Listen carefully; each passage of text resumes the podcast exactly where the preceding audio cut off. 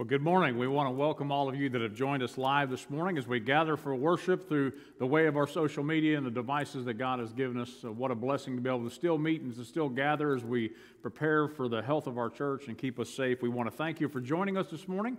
Uh, we hope you are excited. And uh, again, I want to invite you, if you don't have your Bible with you, take a moment right now at the beginning of our service to go ahead and grab your Bible, grab your notepad and your pen, pencil, and we will get ready to go in just a few moments after I share a couple of announcements with you. But we do want to welcome you, whether you're watching us through Facebook Live or if you're watching us on YouTube.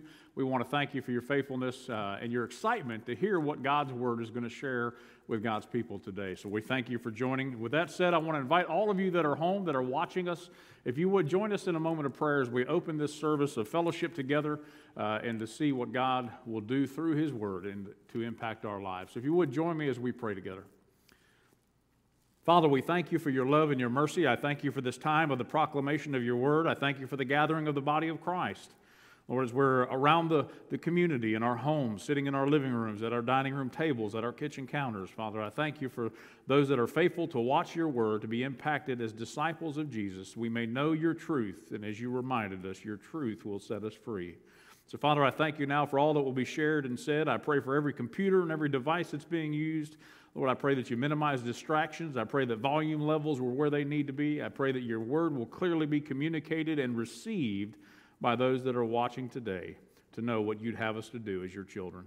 Father, we thank you now. We pray your continued protection over our community uh, for this COVID 19 issue. Lord, we thank you for the vaccines that are being eh, available now that are helping to bring healing and, and protection against us. Father, we continue to pray for our national leadership and our, our local leaders as they continue to make difficult decisions for the health of our nation. Father, I thank you now for this time. We ask it in Jesus' precious name. Amen. Amen. I want to welcome you again this morning. And if you have your Bible, you can go ahead and make your way to chapter 19 we're going to be examining verses 1 through 7 of the scripture and looking what Paul is doing in the life of those disciples that he encounters in a place called Ephesus today. But before we get into that, as you're finding your place, I want to share a couple of important announcements about what is going on in the life of our church here as we gather together at Eyes Memorial Baptist Church. We want to remind you that starting this Wednesday, we will begin our Wednesday night dinner meal at 5:30 followed by our time of prayer where we corporately pray for the needs of our community, the needs of our members, our friends, our neighbors, our national leaders, our law enforcement, EMS, firefighters, our, our doctors and nurses, all of those that are, that are bringing protection right now to us. Uh, we have a great time of sharing prayer needs and prayer concerns in our community amongst our church. We are a praying church, so we'd encourage you to join us at 6.30 on Wednesday night for our time of prayer. It's when it begins, and that will go to 7.15. Then at 7.15, we will begin again, but picking back up in our heaven study and examining what is heaven and what is this biblical view that we as disciples, as followers of Christ, how can we better understand heaven to prepare us daily to live in the challenging circumstances that we have today? And how does that relate to our eternal use of God in this place called heaven. So we invite you to be there with us at 7:30, uh, excuse me, at 7:15 through 8 o'clock on Wednesday night, and then next Sunday. Next Sunday, what you are all waiting for, is we will again begin to gather in person uh, starting on February 7th at the 11 o'clock only worship service. We will not have any Sunday school meetings right now through the month of February just to make sure that the COVID spread that's going on, that has gone on, uh, remains at a minimum to non existent for us. If that goes well, we will open up hopefully back in March with in person small groups here in our church. Our worship service, again, next Sunday at 11 a.m., will be in person and online the way you're watching right now if you cannot make it here uh, or need to continue to remain in the same circumstance you're in regarding social media. So, next Sunday and next Wednesday, great times as we gather back as the body of Christ. I know many of you are excited about coming back together to assemble. Lastly, I want to share with you an announcement regarding our Valentine's dinner. We normally have for Valentine's week. Uh, that Wednesday during the Valentine's celebration, our sweetheart dinner is what we call it. Uh, we normally cook big ribeye steaks and baked potatoes and all the trimmings and fixings with our, our kitchen ministry. Uh, but we will not be doing that this year, at least not for Valentine's. We may have something later on in the year where we do a big dinner. Uh, but right now, the Valentine's Sweetheart Dinner has been canceled for February. So please keep that in your prayers as we look for an opportunity to gather again to celebrate. With that said, I want to welcome you again for joining us. Those of you that are just now coming online, if you're missing the announcements, again, you can replay this video down the road, even though it's live right now. You can watch it again later on and share it with a friend, a neighbor, a loved one, or a relative. And they can also watch and see the announcements and be kept up to speed on what is going on. But if you have your Bibles, I want you to turn your attention to Acts chapter 19, verses 1 through 7. And in way of opening up, I want to share with you an illustration now as we are all looking forward to February being here and gone and the cold season gone. We are also looking forward to spring. And when spring sprungs, we notice that one of these little things that you see on the screen generally comes up out of the ground. Now, if you don't recognize what's on the image right here, that's an ant mound.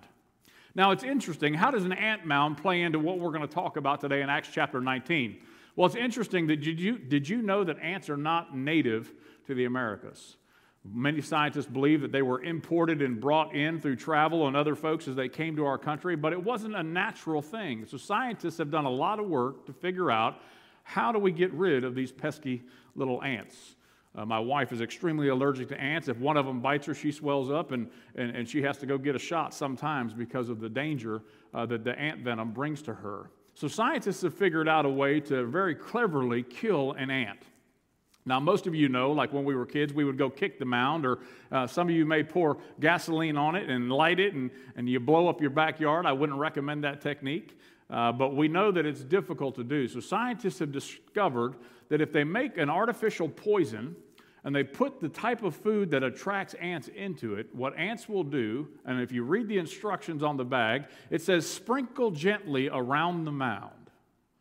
You see, ants go out daily looking for food and bringing it back to the nest, and the scientists realized that if we could put the poison in the food, then the ants would take the poison and they would carry it into the colony and they would feed the queen the poison, and eventually the colony would die within a few weeks from starvation. See, the queen wouldn't put out any more workers and they would end up dying. Now, you may ask, well, how does that relate to us? Folks, I would challenge you and, and argue that what we're going to see here in Scripture on this issue of the dangers of deficiency is a reminder for you and I how poison can come in seemingly unharmful to us. Tasty, feels good, tastes good, smells good. And then all of a sudden, when we start to consume that, what it does is it can kill the body of Christ. It can cause such distraction, such disunity, such conflict in the body of Christ in the church by something that we thought was good for us because we didn't know that there was danger that lied ahead. And I would argue as we examine these seven verses of text, we're going to see the dangers of deficiency in our own practice as disciples of Jesus Christ. So I want to invite you to turn to Acts 19, verses 1 through 7, and let's go to the scriptures and see what God's Word tells us about this issue as we recount what Paul did in a place called Ephesus. Picking up in chapter 19, verse 1. And it happened that while Apollos was at Corinth, Paul passed through the inland country and came to Ephesus. There he found some disciples. And he said to them, Did you receive the Holy Spirit when you believed? And they said, No. We haven't even heard that there is a Holy Spirit. And he said, Into what then were you baptized? And they said, Into John's baptism. And Paul said, John baptized with the baptism of repentance, telling the people to believe in the one who was to come after him, that is Jesus. On hearing this, they were baptized in the name of the Lord Jesus.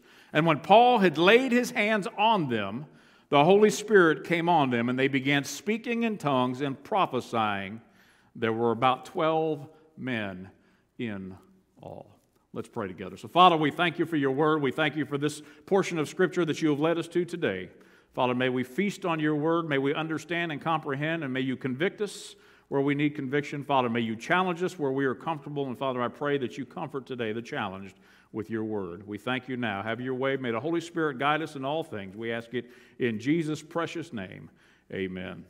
So, as I shared with you before, we're going to look at four areas of this scripture. I'm going to break it down for us to understand four specific aspects of dangers from discipleship to this issue of baptism to doctrinal deficiencies, and then I'll call the last one do nothing deficiencies as we look at these together. But firstly, I want to share with you the, the dangers of discipleship deficiency. And I say that 10 times real fast. It's pretty challenging, right? What is the danger of this issue of discipleship? Now, we're going to see it here in the text, and we may scratch our head a little bit, and I'm going to define for you what it means to be a disciple according to the Greek text and according to what Paul is sharing here with us. Notice in the very first verse, as Paul's uh, Luke is describing what Paul is doing here, he says, And it happened that while Apollos was at Corinth, Paul passed through the inland country, that means the high area of the country and came to Ephesus. And there he found some disciples. Now, it's interesting that Luke would use this term. In a few moments, we're going to see why it's so interesting because he's going to describe in the conversation Paul has with them the level of discipleship that they're at. So you may ask, what is a disciple?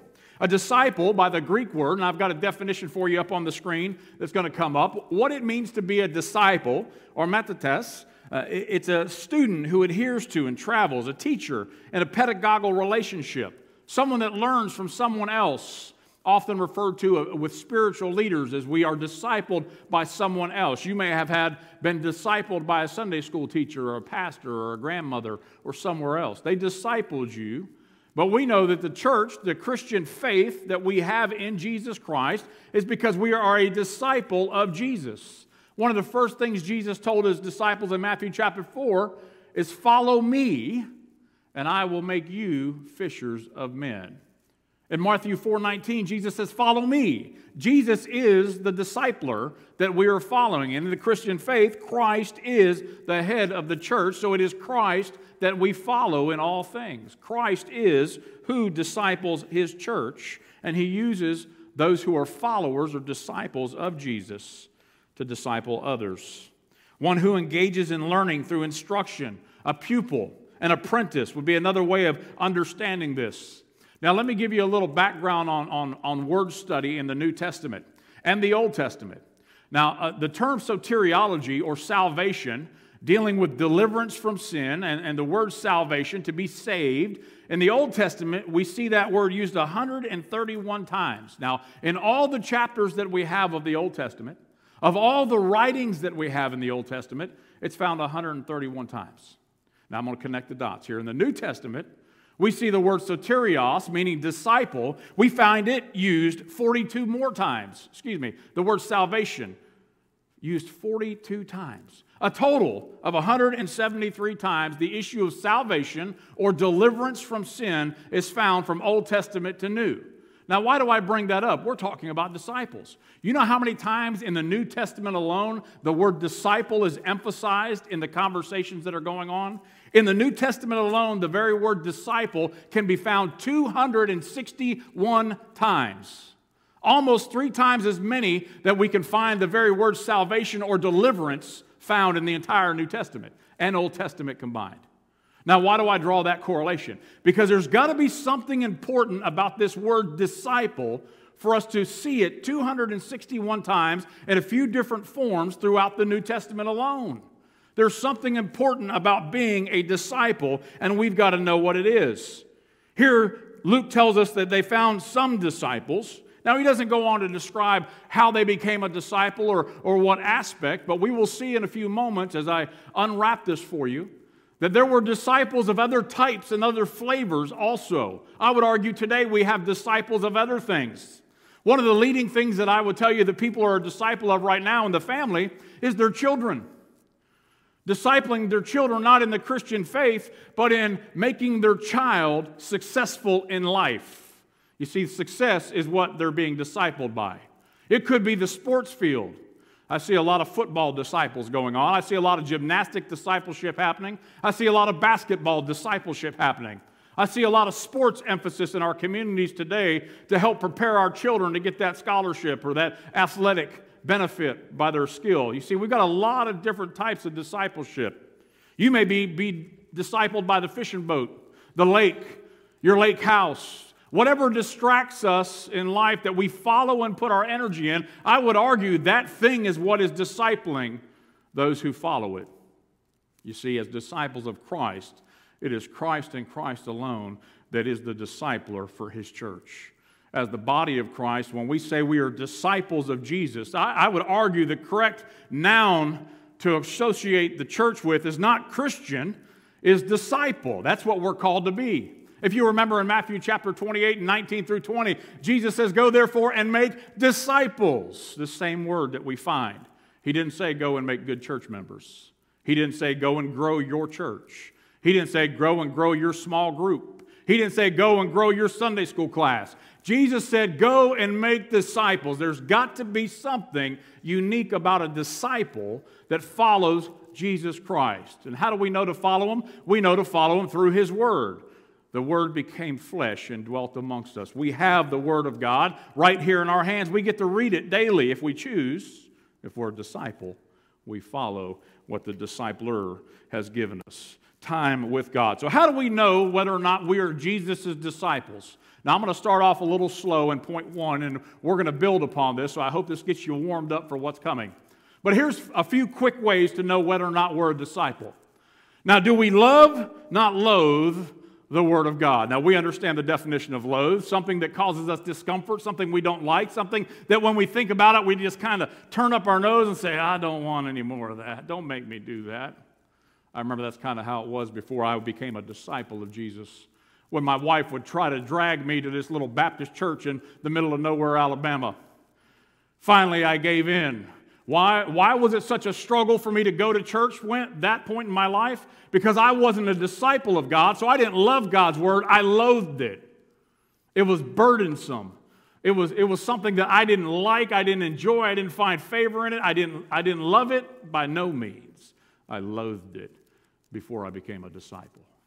But you see, when I became a disciple, I loved the Word of God.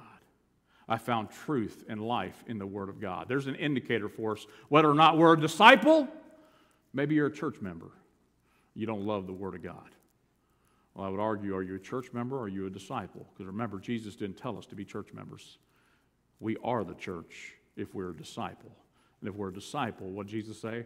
Follow me, and I will make you fishers of men.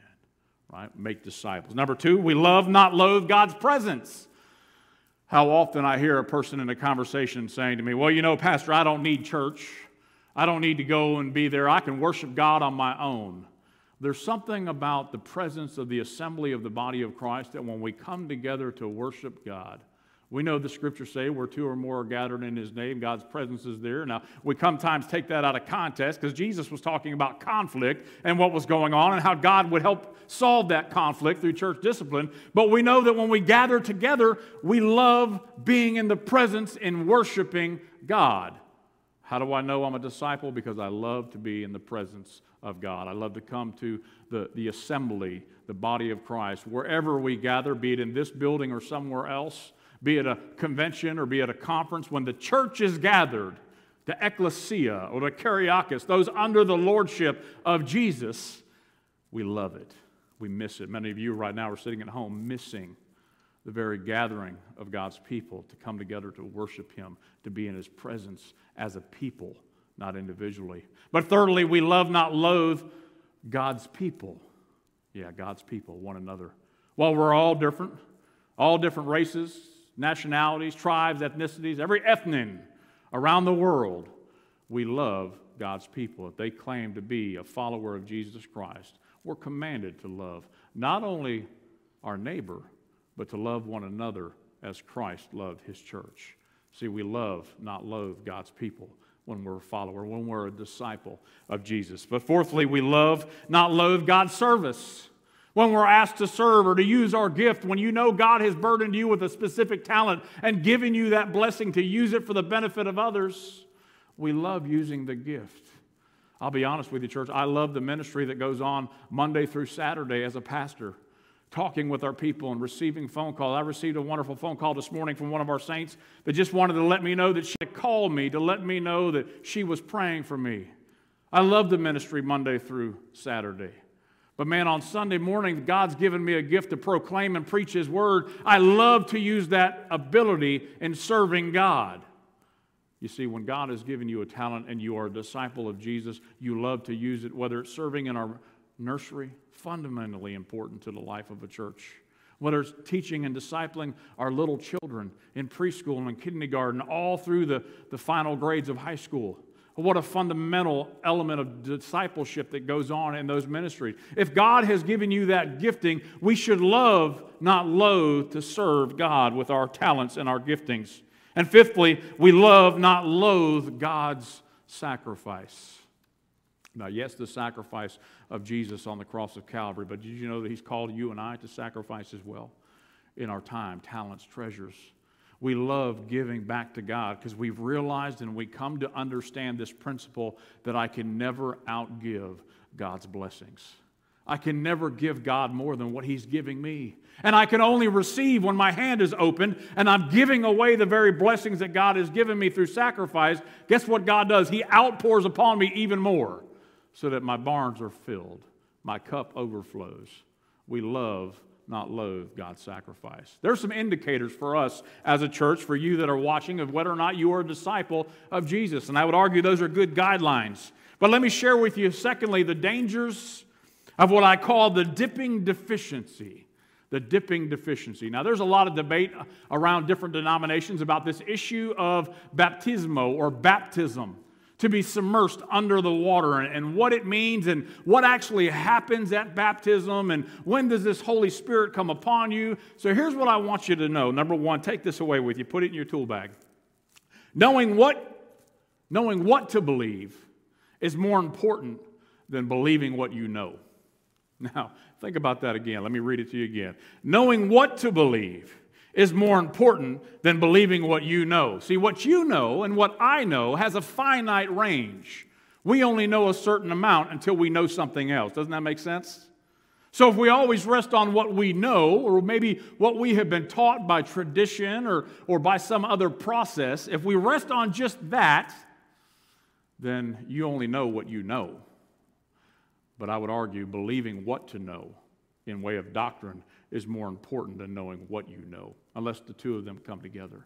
So we've got to understand this issue of doctrine. And what does the doctrine say about the issue of baptism? I want to turn your attention to verse 2 in chapter 19 of the book of Acts. Picking up in verse 2, and he said to them, Did you receive the Holy Spirit when you believed? And they said, No, we have not even heard that there is a Holy Spirit. And he said, Into what then were you baptized? And they said, Into John's baptism. And Paul said, John baptized with the baptism of repentance, telling the people to believe in the one who was to come after him, and that is Jesus. Now, some theologians stop and put the brakes on here for a moment and go back to Luke's initial word, mathetos, the use of that word disciple here in the Greek. And they say that, wait a minute, what kind of disciples were these to begin with? Because we know that in order to be a follower of Jesus, a disciple of Jesus, we know clearly, Ephesians chapter 2, verses 8 9 tell me that if I confess with my mouth that Jesus is Lord, and I believe in my heart that he was raised from the dead, then I will be saved. You see, that's a doctrinal issue that, that Paul made clear to this church in Ephesus, by the way, about this issue of soteriology, soterios, the salvation that we have. See, we understand the doctrine of this issue. We can get to the heart of what was going on. Some would argue that Luke uses the term disciple very loosely here because they may not have been a disciple of Jesus, because notice there's no mention of Jesus. They mention an act of getting submersed and being baptized into John's repentance, all that they knew, again, emphasizing the fact that if we only know what we know, we're limited.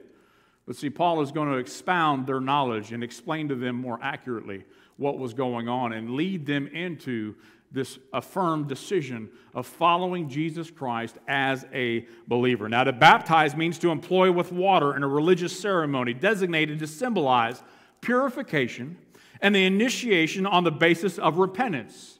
Now, John was preparing the way, John the Baptist, for Jesus to come. Now, this is the baptism that they were baptized into, the baptism of repentance. If you remember from a few sermons ago, we looked at the last part of chapter 18 of the book of Acts, and we saw a man by the name of Apollos who also didn't know the way more correctly, who was also baptized by John's baptism, and he was taken aside by two members of the body of Christ, two disciples. And that family Priscilla and Aquila grabbed Apollos and explained to him in private more accurately the way so Apollos could know the doctrine upon which he stand. But see, the difference was Apollos was professing Jesus as Lord. He was proclaiming Jesus, but his doctrine was a little bit off track, and he got back on track by a faithful disciple who helped disciple him. Now, here we see a little different circumstance. Here, these men claim to be disciples, but they know nothing of this baptism of the Holy Spirit. They know nothing of the baptism that Jesus spoke about when he gave us the commandment to go, therefore, make disciples of all nations, baptizing them in the name of the Father, in the name of the Son, in the name of the Holy Spirit, and teaching them to observe all things that I've commanded you. Here, those, these disciples, when they're asked by Paul, What baptism did you have? they had no idea. Now, why is this important for you and I? I would argue, folks, there are a lot of children baptized in churches that grow up having no idea why they were baptized or what it really signified. Never got grounded as a disciple and a follower of Jesus. They were a follower of their youth group. They might have been a follower of their youth pastor. They might have been a follower of their, their grandma who pushed the, them into the, the baptismal waters because they needed Jesus. But in their later years, they know nothing of the true Jesus and this empowering of the Holy Spirit where God's presence comes to dwell within the believer. There are many who, during circumstances and turmoils of their life, they reach out and cry out for deliverance to their circumstance, and they forgot all about their salvation, and they make a decision, and they get dunked, dipped, and wet in the baptism, and then three months later, I don't see them anywhere in the church. Here's my little catchy phrase, right? Whether you got dunked, whether you got dipped, or whether you got sprinkled, without Jesus, all you got was wet. Jesus is the core of what we need to know. So let me share a little bit more with you. The baptism practiced by John the Baptist would seem to reflect far more the Jewish pattern of ritual washing than the type of baptism employed by Christians, which constituted a symbol of an initiation into the Christian community on the basis of belief and a loyalty to Jesus Christ as our Lord and Savior. You see, corporately here, when we baptize, a couple things happen. Number one, it is the public profession of your faith in Christ Jesus. You can walk down the aisle and pray with a pastor or in a classroom with a, with a teacher, and salvation may come on you at that moment. But your public profession of faith in Jesus is when you get wet in that baptismal pool. And I ask you, have you accepted Jesus as your Lord and Savior? Have you repented of your sin? Do you vow to walk with Him all the days of your life?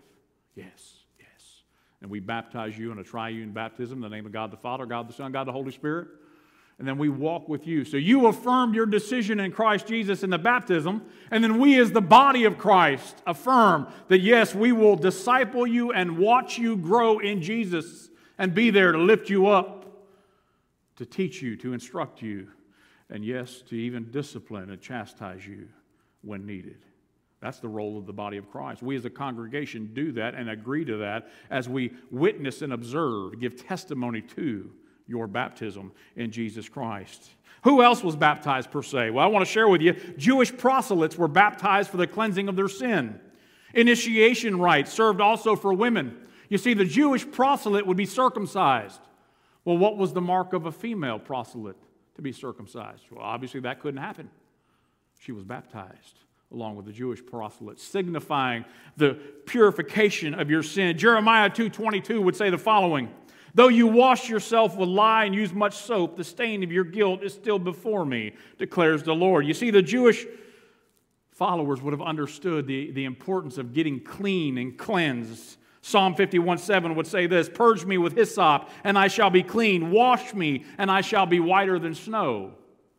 You see, but where that stopped and failed to meet the true atonement that was offered in Jesus Christ is that we are still dead in our sins and trespasses. We may be outwardly clean through the ceremonial indoctrination of following and being a proselyte of Judaism, but nothing took away our sin. You see, even the Jews knew that. On, they would have one celebration a year where they would have the Day of Atonement, Yom Kippur, and the high priest would go and he would offer atonement for his sins and then the sins of the nation of Israel. They would sacrifice one lamb and they would send another lamb out into the wilderness and they would pray over it and ceremonially marking, giving all the sin, the scapegoat, if you will, to send it off into the wilderness. But one lamb would lose its life and be slaughtered for the people. Man, what an indicator of what Jesus did for you and I. As John would say, Behold the Lamb of God that takes away the sins of the world. You see, when we're baptized into Jesus' name, that's exactly what happens. Pagans had ritualistic practices, and those pagans would also immerse themselves in blood and baptize themselves, if you will. So it's not a Christian thing. This was going on long before. But what makes it a Christ thing is the fact that we recognize that we are baptized into new, new life, just like Jesus was dead, buried, and rose again. We too, in our baptism of faith in Christ Jesus, we are dead to our old way of life and we are risen again. Let me share with you a couple of verses of Scripture to help us understand what was going on here. If you go to Romans chapter 6, you don't have to turn there. I'm going to give you some verses, and you can spend the rest of this week just studying these verses, and you will have attended one of the best Bible studies you've had in a long time, I promise you. As you look at the Word of God and you look at the text and begin to look at what I'm going to share with you in just a moment. Romans chapter 6, verses 3 and 5. You can also find this in Colossians chapter 2, verses 12 through 14. Put them notes, those scripture verses in your notes, and just hang on to your seat for a minute. And I'm going to walk you through five ways we see Jesus in our baptism. Five ways we see Jesus. Now, remember what I said whether you got dipped, dunked, sprinkled, or some other way, if you didn't get Jesus, all you got was wet. So here we go. Number one, how do we know what's going on? The dangers of dipping deficiency. The dangers of dipping deficiency. Number one, buried with him by baptism. Let me read for you Romans 6, 3 and 5. Do you not know that all of us who have been baptized into Christ Jesus were baptized into his death? We were buried, therefore, with him by baptism into death, in order that just as Christ was raised from the dead by the glory of the Father, we too might walk in the newness of life.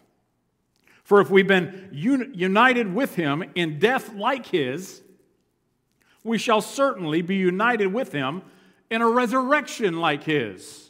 You see, we who have been baptized in the name of Jesus were not only buried with him by that baptism, that going under the water, the same significance of Jesus going into the tomb when he was dead, and then being raised by faith in him, the same significance of the resurrection morning when the disciples went to the tomb, the followers of Jesus, and what did they find?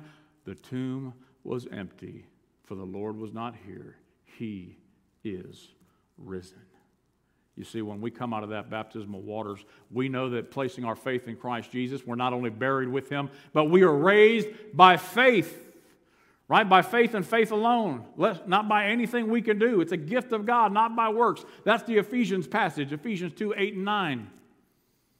The Romans 10, verses 9 and 10 passage I believe I gave you earlier. We confess with our mouth that Jesus was Lord. We believe in our heart that he was raised from the dead. We too, when we go through the baptisms pool uh, the waters of baptism are raised by faith in Christ Jesus. But number three, we also see here in the scriptures. Let me read Colossians 2 12 and 14 for you. Having been buried with him in baptism, notice there's synergy going on here in the scripture, right? Well, you've heard it said before the best interpretation for scripture is scripture. Doesn't contradict itself, there's no circular reasoning. There, there's no flaws or errors. We believe in the inerrancy of the Word of God that we have is inerrant, profitable for correcting, training, teaching, rebuking, so that the man of God may be equipped for every good work. Here we see in the letter to Colossae, Paul writes, he says, having been buried with him by baptism, in which you were also raised with him through faith in the powerful working of God. Notice he, who Paul gives credit to. Not himself, not even Apollos. Matter of fact, he confronts a church conflict in a place called Corinth by saying, I not baptized any of you to my knowledge. Some of you were baptized by Apollos, some by Paul. There was a conflict brewing over who was baptizing. Paul says here, who did the work through the baptism? Who raised us from the dead? Who gave us this faith? It was the powerful working of God who raised him from the dead. And you who were dead in trespasses and the uncircumcision of your flesh, God made alive with him, having forgiven us all our trespasses. See, that's what goes on, what happens when we come to faith in Christ Jesus.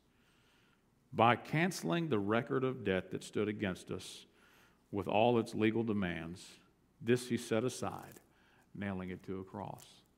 Now, imagine today coming out of the Christmas season where some of us probably overspent a little bit on gifts, or maybe you bought that house that's a little bit too big for you. Maybe you got that extra car because your other one broke down, and you find yourself in a place where debt has amassed, and, and you've got all this financial debt, and you're, you're, you're struggling to get on top of it. Now, imagine if someone came into your home, sat down at your dining room table, and said, Tell me how much you owe. And they whipped out their checkbook, and they sat it down real quick, I'd be looking at my wife saying, Hey, baby, make sure you go look at the other files. We don't want to forget no receipts here. Let's get the full amount. And that person began to, after you gave them the amount, whatever it was, imagine if that person was to write out a check to pay for all of your debts. And they give it to you and say, This is yours. I've paid for it all. Imagine what that would do to our minds and our, our families, our homes. Imagine how much conflict we think that would solve in our marriage and our relationships and our stress level. You know, that's the same thing that God has already done for you and I, but not in a fleshly, worldly way of possessions of the things here, but the very fact that the debt that we have, the wages of sin, is death. The debt, the way we pay the debt of sin, is death. But the gift of God is eternal life through Christ Jesus. You see, Jesus already wrote out that check and left it blank when he died on the cross at Calvary. For not only the sins that you're in today, but the sins that you commit while you're in Christ as a disciple. You can see, we're sinners who sin before Christ. After Christ, we're saints who occasionally fall into sin, and then Christ forgives us if we repent of those sins. You see, Jesus has already paid the price for the sins I committed before Christ, the sins I commit in Christ. He's even paid the debt for the sins you're going to commit in five to ten years from now. You don't want to do it, as Paul says. Why do I do the things I don't want to do, and I don't do what I want to do? Oh, what a wretched man am I! Who will deliver me from this? How does he close that sentence? Ah, but Christ, Jesus. See, Jesus has already wrote that check with his body as it was nailed as you see there, to a cross. It was Jesus that paid the price. It was Jesus on Calvary's cross. But isn't it beautiful that he tells us that because of Jesus, we were united with him? Who's the him the scripture is referring to? It's Jesus. How are we united? We're one assembly, one body, the universal church, where we are all who have placed our trust and faith in Christ Jesus. We're united in Him in Christ. And what do we have in store for us? A resurrection just like His. Isn't it beautiful that we see when we understand our doctrine of what baptism signifies and what Jesus has done for us so that we may be baptized in His name, the very thing He commands us to do? To go, therefore, and make disciples of all nations, baptizing them in the name of the Father, the name of the Son, the name of the Holy Spirit.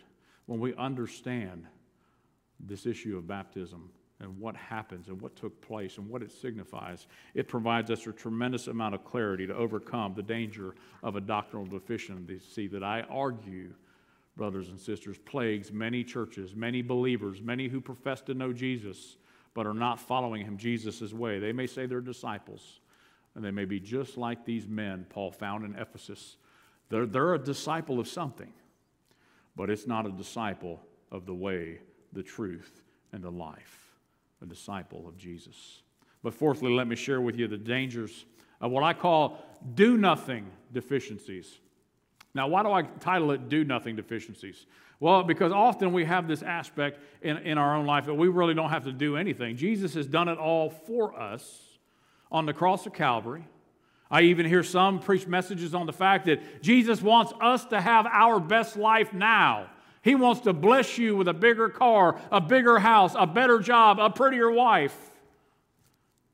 Folks, that is not the blessings that we have. And we're not to sit back and rest on our laurels. Let me remind you what Genesis chapter 1, and as you read through the creation account and narrative, that God created man in his image, in his likeness. He created them both male and female.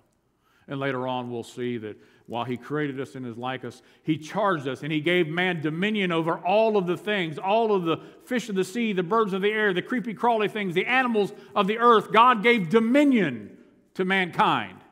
Dominion, meaning control, a responsibility to tend the garden that God had provided. You see, when we sit back and think, well, we have no responsibility in this, often we are in error and we're deficient. So let me share with you some scripture verses. Now, I want to talk to you a little bit about this, this verse in verse 6 and 7. If you got your Bible, look at verse 6 and 7 for a minute.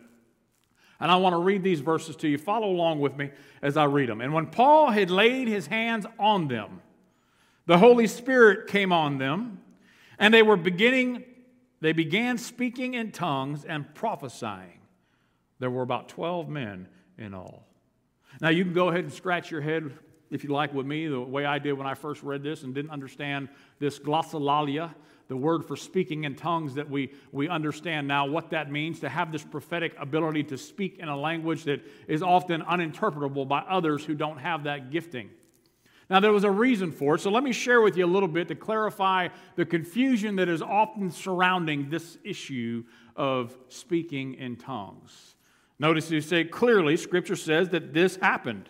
Paul had laid his hands on them, and the Holy Spirit came on them, and they began speaking in tongues and prophesying. Now, let me start off by giving you an understanding of, of the textures, why, t- the scriptures. Why did they speak in tongues here?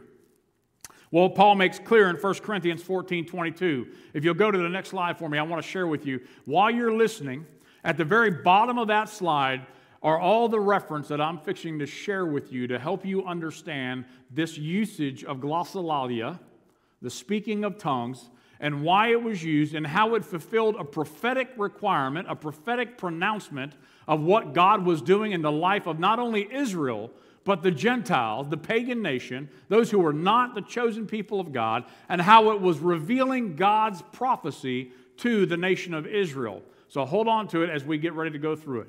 Let me start by sharing with you what Paul says in 1 Corinthians 14 22. He clarifies it in one verse and says this issue on the aspect of speaking in tongues. He says, Thus, tongues are a sign not for believers, but unbelievers, but for unbelievers. While prophecy is a sign not for unbelievers, but for believers. All right, so we can put it in that camp right off the bat. Paul says that the speaking of tongues is not for the believer. It's so that others may observe and others will see. Now, a few theologians are going to dig a little deeper, and we're going to go Old Testament here for a minute. And I'm going to start in Isaiah 28 11, and I'm going to share with you the prophetic vision of what these prophets in the Old Testament were giving regarding the tongue and the foreign nation that would not be speaking the native tongue of Hebrew, but another tongue, and how God would use that to bring about his perfect will for the nation of Israel. Isaiah 28 11. Isaiah 28 11 shares this, uh, verses 11 and 12. For by people of strange lips and with a foreign tongue, the Lord will speak to this people to whom he has said, This is rest. Give rest to the weary, and this is repose. Yet they would not hear. What's Paul doing here? He lays his hands on, he's baptized these men, lays the hands on them, the Holy Spirit comes on, they begin to speak now, these are Ephesians. They may be proselytes. We don't know 100% what they were following or what kind of disciple they were, but they begin to speak and fulfill the very prophecy that Isaiah 28 11 says. 2 Kings 17 23 talks about this. He says, Until the Lord removed Israel out of his sight, and he had spoken by all his servants, the prophets, so Israel was exiled from their own land to Assyria until this day. Let me share with you what one theologian by the name of David Peterson says. He, uh, he gives us several helpful facts about this incident that Paul's writing about regarding this issue of tongues. And he says this three different main points as you're listening. At one level, it was the appropriate dramatic inauguration of Paul's ministry in this city, where God's Spirit would be remarkably at work, opposing the power of magic and false religion, and winning many to Christ throughout the region. See, Peterson saying that this ability for them to speak in tongues was a physical manifestation of the power of God that God was using through the Apostle Paul to reach this heathenistic pagan group of people there in Ephesus. He goes on to say this, and at another level, it was specifically related to the identity and the need of those particular men. Now, we don't know who those 12 men were, but we can imagine that if they all had families, children, this 12 men could quickly become a group of 60 people, maybe even one of the very first church plants in this city of Ephesus and how they would understand and use that ability to prophesy about the power of God and what God was doing, influencing others. As those men influenced, Peterson says, in some way by the ministry of John the Baptist, they were brought into the collective, collectively into the community established by Jesus and his disciples through the Spirit.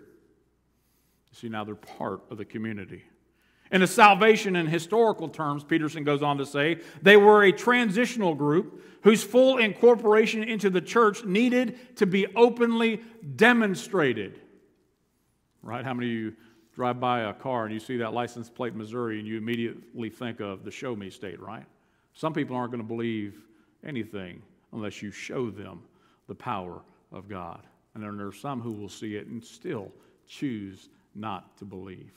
You see, this was a manifestation of the power of God to allow others to see that God was doing something remarkable here with the Apostle Paul. David K. Lowery, another theologian, would agree with Paul's summarizing 1 Corinthians 14 22.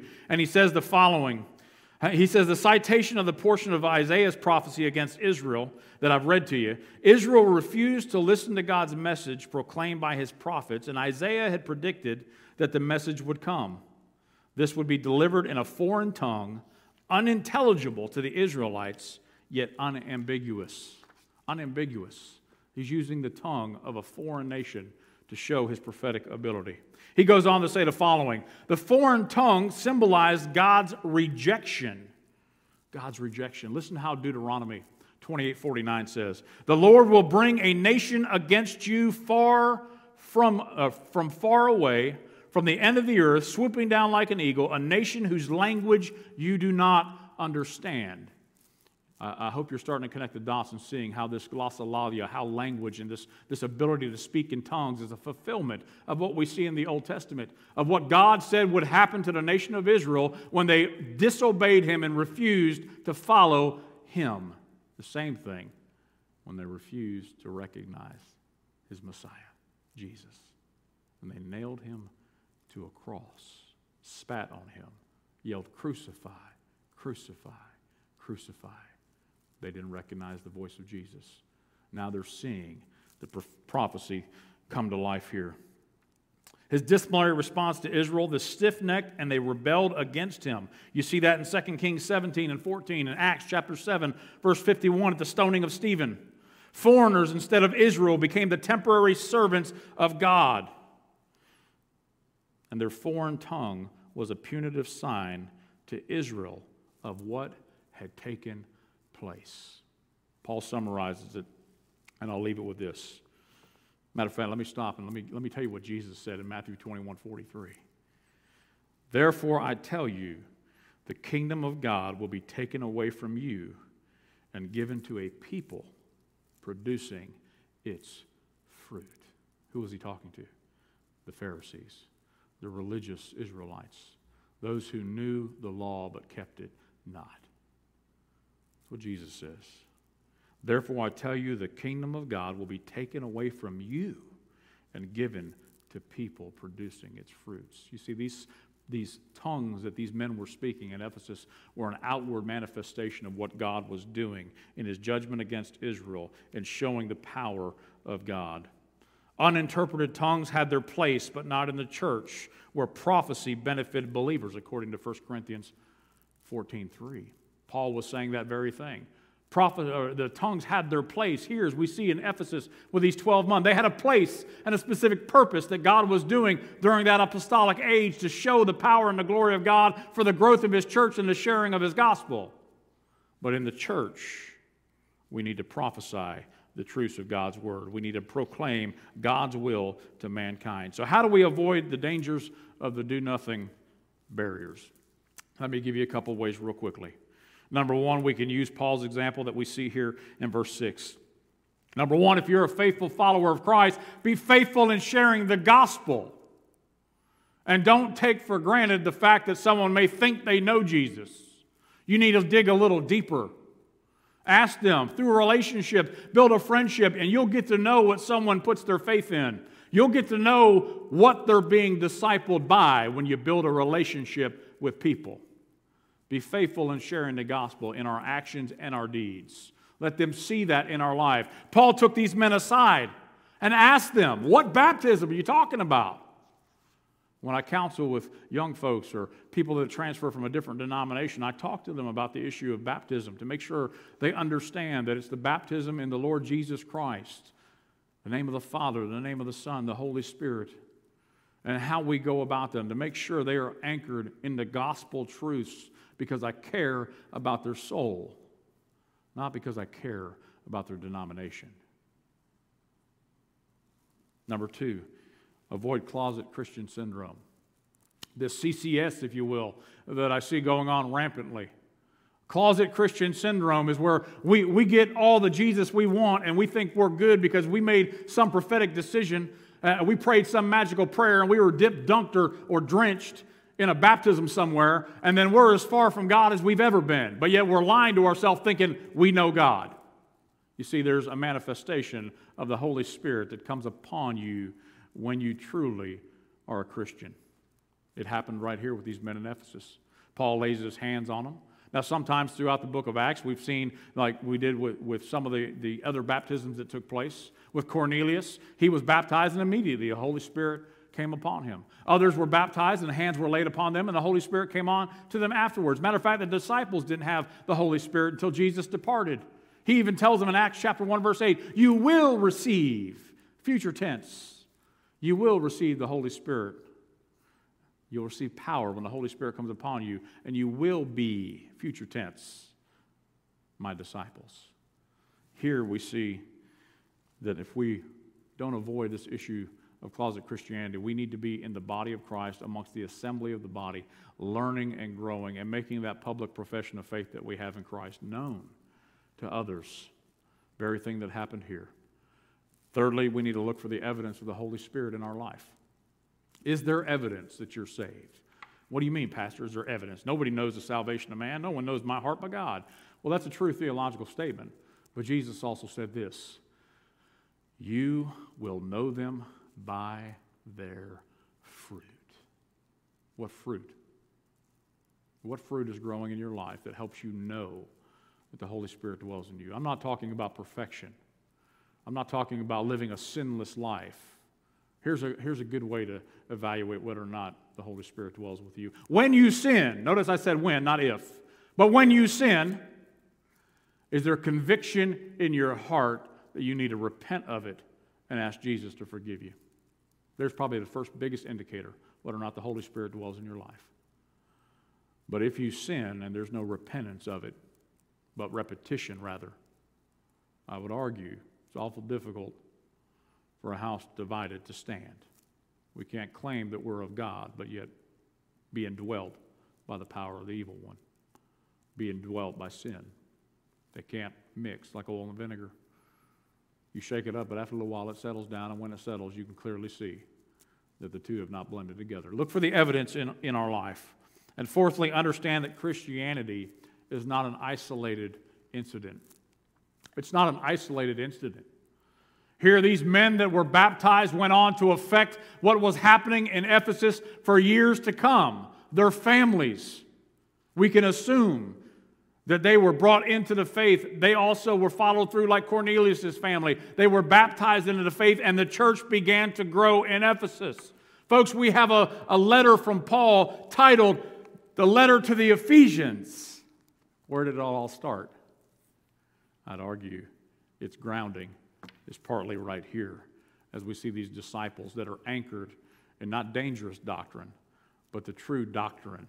One little boy was in Sunday school class and he was asked by his Sunday school teacher, Little Johnny, do you know what doctrine is? And little Johnny said, Yes, sir. I know what doctrine is. Doctrine's when you're sick and you go to the hospital, and that's what the doctor does, gives you doctrine. He's probably more correct than he realized he was. You see, correct doctrine is what we go and we get when we need healing from our sickness. And I'd argue the correct doctrine of God provides that very healing, the need for our salvation, for our eternal security that we have only in Christ Jesus. So let me close you with this statement. The best defense against doctrinal deficiency is a daily diet of deity, a daily dousing of God's Word, a daily time where we spend it in the Scriptures, understanding what the Scriptures are saying. And when we get confused, we say, you know what? I only know what I know, but I need to know what I need to know. And we search it out. We find a Bible teacher, we find a Sunday school teacher, we anchor ourselves in a church that preaches and teaches the Word of God in a way that we can get it, we understand it. That's the daily dose of deity that we need that helps us grow as disciples, doesn't leave us in a broken condition with false assumptions. It's been feeding us this ant poison. So we carry it back to the colony, and the whole thing ends up dying off.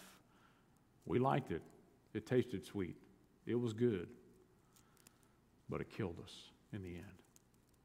Let me close with this. There's a thing, if you've ever read a map, we don't read maps too much anymore uh, in, in the way we travel and navigate. But I, have had some experiences. My son, both of my boys are Eagle Scouts, and we've had to learn to read maps together, and I've had to show them how to read these things. And I've had a little bit of training on a map. And here's something I know about a map when you open a map, you can use a, a compass or a protractor, and you can determine a location on a map on that piece of paper.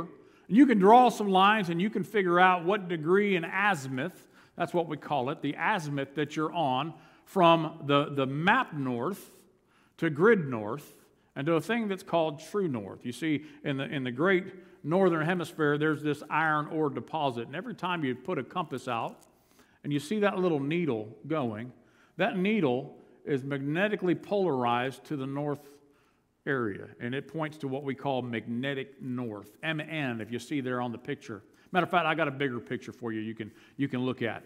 So on the MN, we've got what the compass says magnetic north. But notice there's a star right there in the middle. And that star is where true north, north points. That's where that iron ore deposit is that makes that needle reflect on the compass. And then you see over on the left hand side, you've got what they call grid north. What's north on the map according to the paper. Now you'll notice those little angles here. I'm not trying to be too, too confusing with you, it'll all make sense in a moment. Now, if you just go ahead and take your compass and you shoot a azimuth based on what the grid north tells you, it's only going to be a little bit off.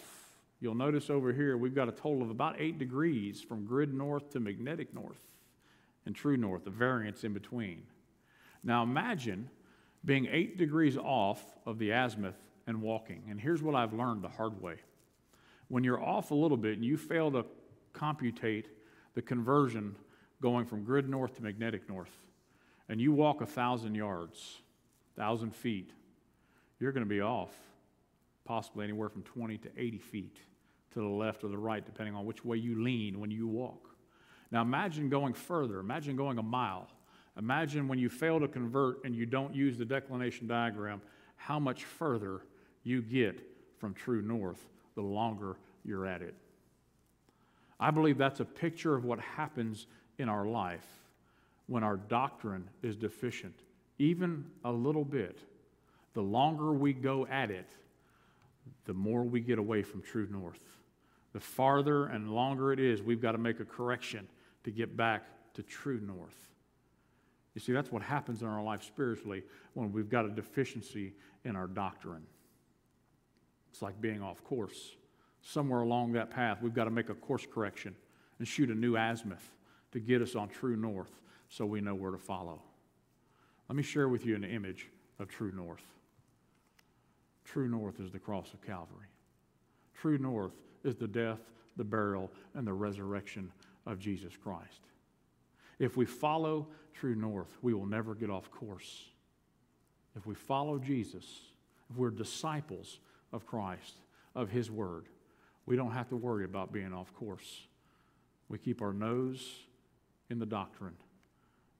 We demonstrate the principles of being a disciple. We love God's Word. We love God's presence. We love God's people. We love God's service. We love God's sacrifice. We emanate them in our daily life. it'll keep us on true north. Friend, Jesus is true north. Whatever compass you may be guided by right now, if it's not Jesus, you're off course. We want to invite you to get on course with us here at Eyes Memorial Baptist Church as we follow Jesus together. Let me close in a word of prayer, and when I close, there will be some information at the end of this, this message for you to follow up with us. If you have questions or would like to know more about what I've shared with you today, there's a way for you to follow up. And there is a way, and his name is Jesus. Let me close this in prayer. So, Father, we thank you for your love and your mercy. We thank you for your word. We thank you, Father, that you show us the error of doctrine and deficiencies that are there, and you provide the way through your Son, Jesus Christ, through your written word, through the empowerment of the Holy Spirit, to return to true north and keep our eyes fixed on the author and perfecter of our faith, Christ Jesus. Lord, if there's one out there today that does not know you, that's listened to this message, but knows in their heart they need to follow you. Lord, I pray that they will follow up with the information provided. Help us to counsel with them and share the good news of Jesus Christ. We thank you, we praise you, we ask these things in Jesus' holy and precious name. Amen. God bless you.